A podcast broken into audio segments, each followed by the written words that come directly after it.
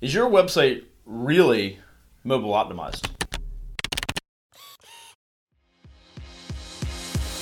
Hey there, I'm Kevin Daisy. And I'm Eric Olson. Join us on our journey to building a $100 million company.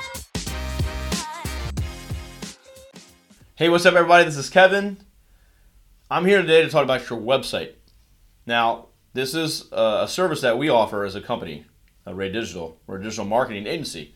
I'm not here to pitch you on your website or anything like that. But if you're an entrepreneur listening to this, you're a business owner, your website has to be mobile optimized. And I'm not just talking about, yeah, it, it goes down to mobile or it's got a mobile version, but is it well optimized for a mobile experience? So if you have users coming to your site, say you're advertising, you're marketing, you're doing social media, you're, you're hustling, you're trying to do as much as you can, and they're all going back to your website somehow or another to where you can sell them, convert them, whatever. Well, how fast does it load? Every day I see websites that take six seconds, 10 seconds, and beyond. Well, you're you're losing tons of opportunity. What does it look like when it loads? Is there a call to action that you can click with your with your thumb? Can you call? How are things placed? What's the actual experience on mobile? Most people still just look at desktop and think, well, this is what everyone's going to see right now, about 60 to 70%, no matter what industry you're in, customers are going to come to your website on a mobile device. So it's just a really important thing to make sure your website company or whoever, if you build it yourself, that you've actually done some testing and make sure that that's going to work well for you. There's some free tools that Google has out. There's one that's called Test My Site, which tests just the mobile speed and optimization, and it's going to give you a score.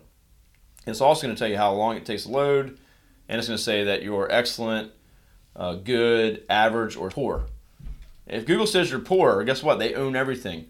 They run the search engines, advertising, everything. So if they mark you as poor, what do you think that does for your you know, your search engine optimization, your SEO, and everything else?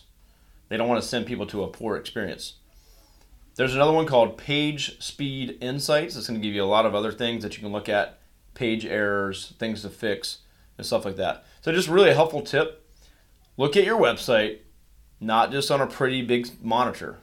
Make sure you test it on mobile and call out your web people if you have them and say, hey, we got to fix this thing. Do this, do that. So, really take a look at your website and it's going to increase your business. We were about to open applications for our annual nonprofit website giveaway.